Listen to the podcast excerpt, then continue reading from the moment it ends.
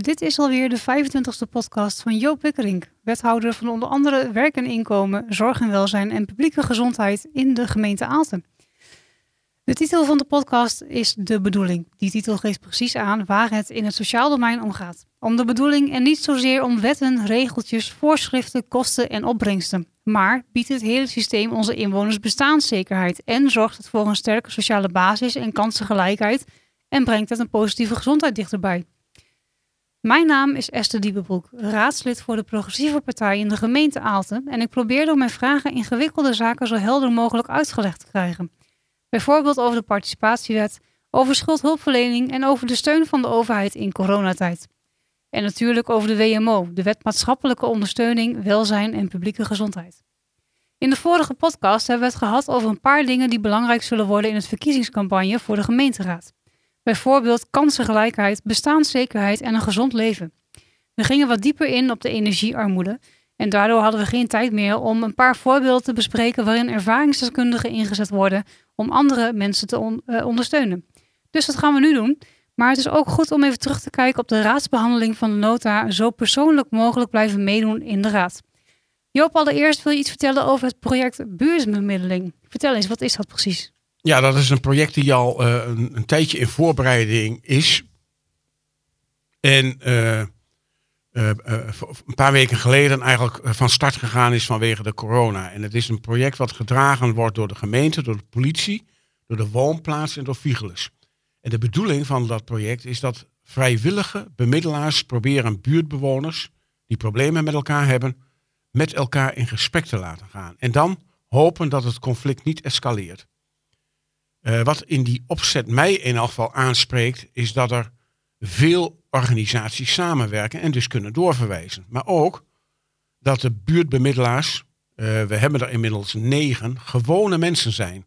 Die niet oordelend met mensen in gesprek willen. En daarboven staat dan een professionele organisatie, Humanitas, die deze bemiddelaars begeleidt. Ik heb dan nog een spontaan felicitatiepraatje aangehouden uh, en ik heb aangegeven dat dit soort dingen, de inzet van ervaringsdeskundigen, nou precies past in ons sociaal beleid. Laten we proberen de zorgen en de problemen die mensen hebben eerst en vooral in het voorveld uh, proberen op te lossen. Dus in de samenleving zelf. En elkaar niet meteen met dwangsommen, handhavingsacties en rechtszaken te lijf gaan. En natuurlijk kan dat in die end wel nodig zijn, maar eerst het goede gesprek onder leiding van een gemotiveerd bemiddelaar. Er zijn natuurlijk wel wat voorwaarden.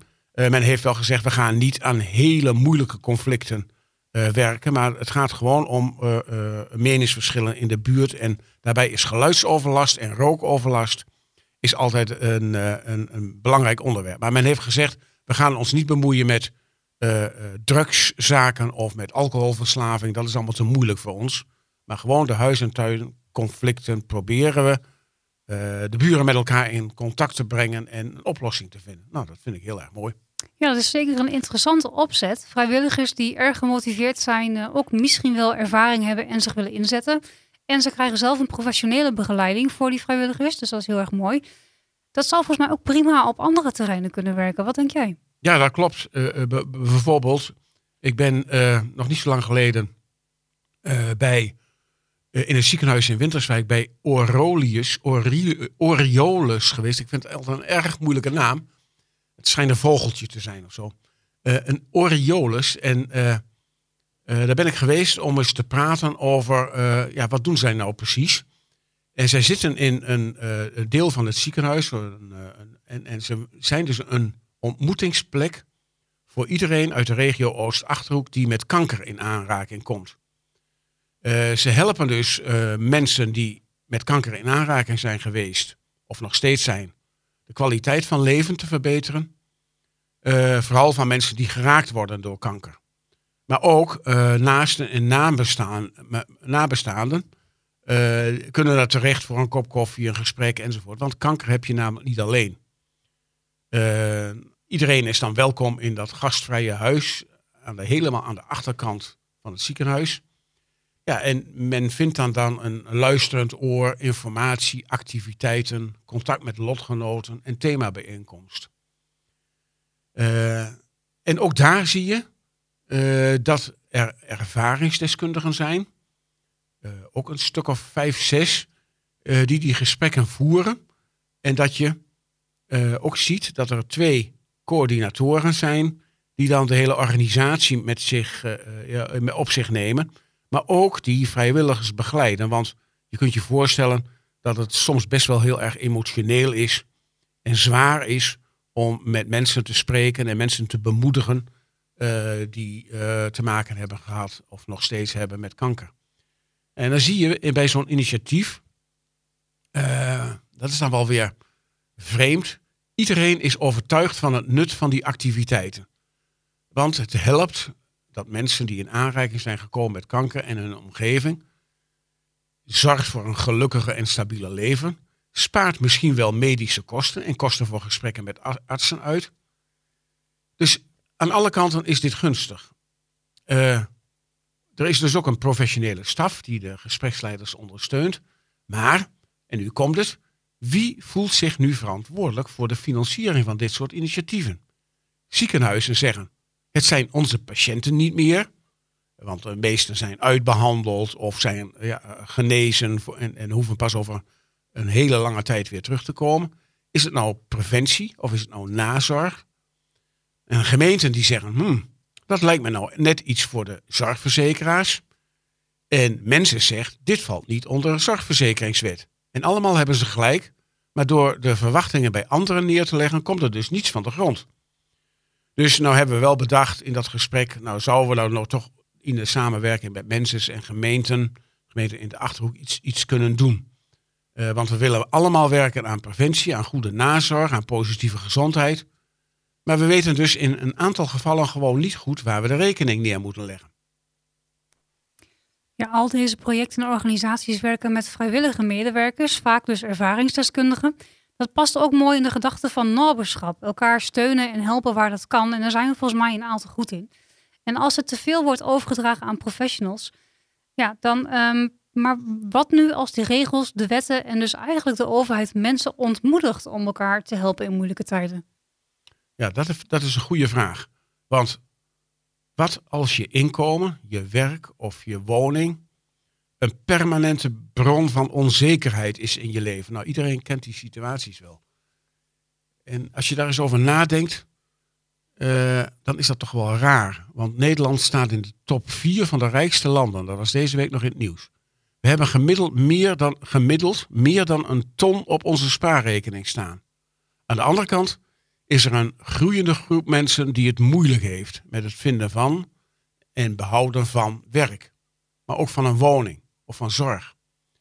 En dan gaat het vaak om mensen die soms wel en niet werken en ondertussen door allerlei toeslagen en verrekeningen het overzicht kwijtraken. Er zijn mensen die soms liever in de uitkering blijven omdat ze dan zeker weten wat ze krijgen en niet achteraf geconfronteerd worden met terugvorderingen van de overheid. Maar schaarste treft ook mensen als onderwijzers en politieagenten. Voor velen van hen is het bijvoorbeeld wonen in een van de grote steden erg duur of zelfs onbetaalbaar. Ja, dan denk ik een beetje een tijdelijke stress rond werken en inkomen is niet zo erg. Het zor- Het zorgt voor drive, voor motivatie, voor creativiteit en mobiliteit. Maar wat nou als je inkomen, je werk en je woning een permanente bron van onzekerheid is in je leven? Dan wordt die spannend. Dan staat je bestaanszekerheid op de tocht. En dat tikt door op alle leefgebieden. Ja, gezond gedrag begint natuurlijk bij bestaanszekerheid. Ik heb wel eens gehoord dat mensen die in armoede leven ook vaak ongezond leven en daardoor korter leven. Is dat zo? Ja, eh, mensen die langdurig, langdurig leven in armoede, eh, die hebben een kortere levensverwachting. Ze komen eerder in aanraking met zorg. In de zee van ellende denken ze vaak, pak mij ook nog niet mijn patatje of sigaretje af. Gezond gedrag begint dus bij, ook bij bestaanszekerheid.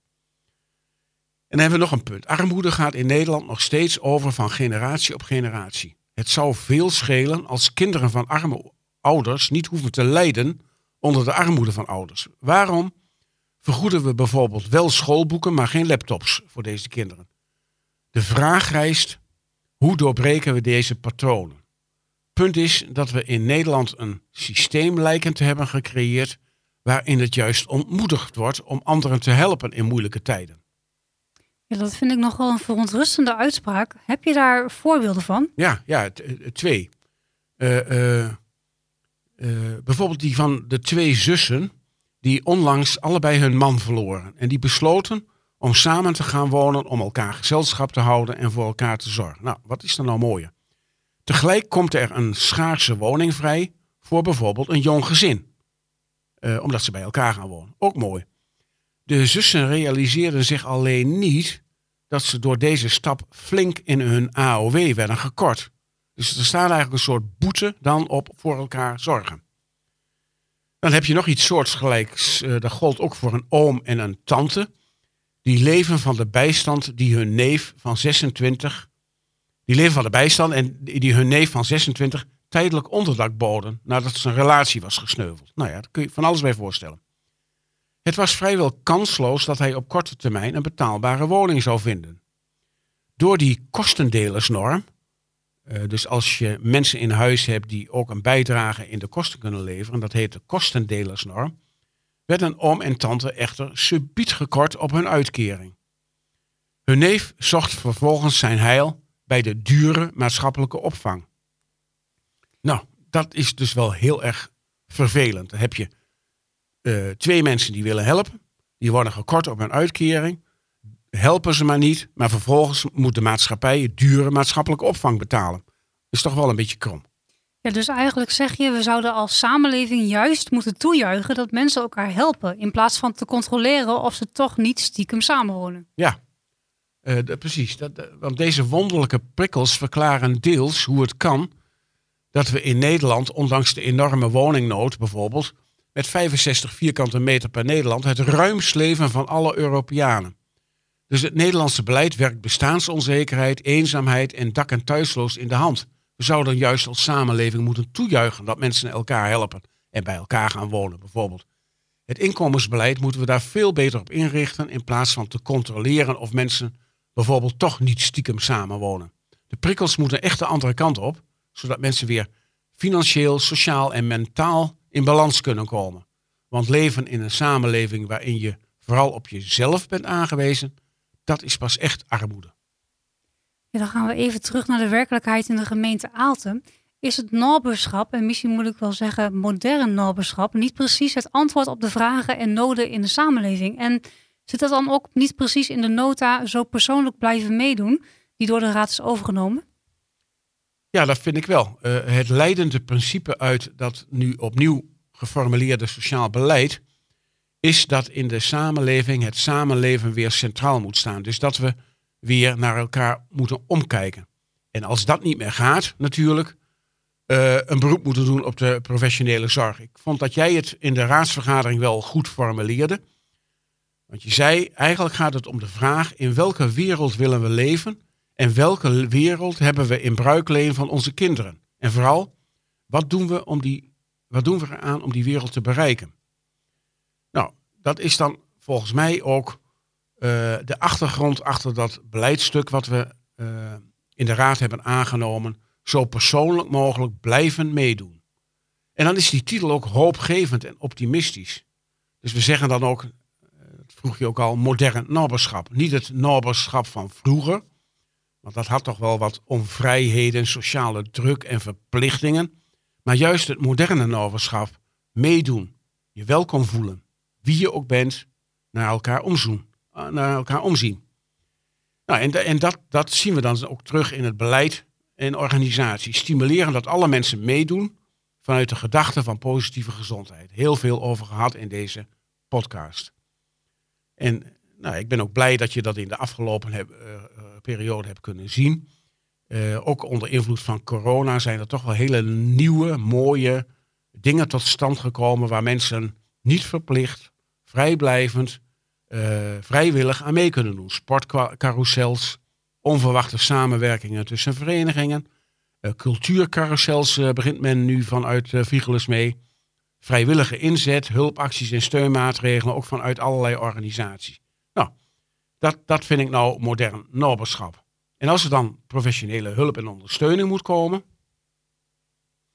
uh, omdat de oplossing niet meer zo in de kring van vereniging en buurt, familie enzovoort geboden kan worden, dan zou ik ook zeggen, dan moet dat ook zo persoonlijk mogelijk gebeuren. Volgens de bedoeling. Wat betekent dat iedereen uh, die, die een hulp nodig heeft, daar ook de eigen regie over moet voeren. En iedereen die een beetje gevolgd heeft wat de toeslagenaffaire in de verhouding burger-overheid heeft betekend, voelt wel aan wat we hier eigenlijk mee bedoelen. Nou, en dan hebben we ook wel een paar randvoorwaarden voor die samenleving. Jij hebt ze ook al in de raad genoemd.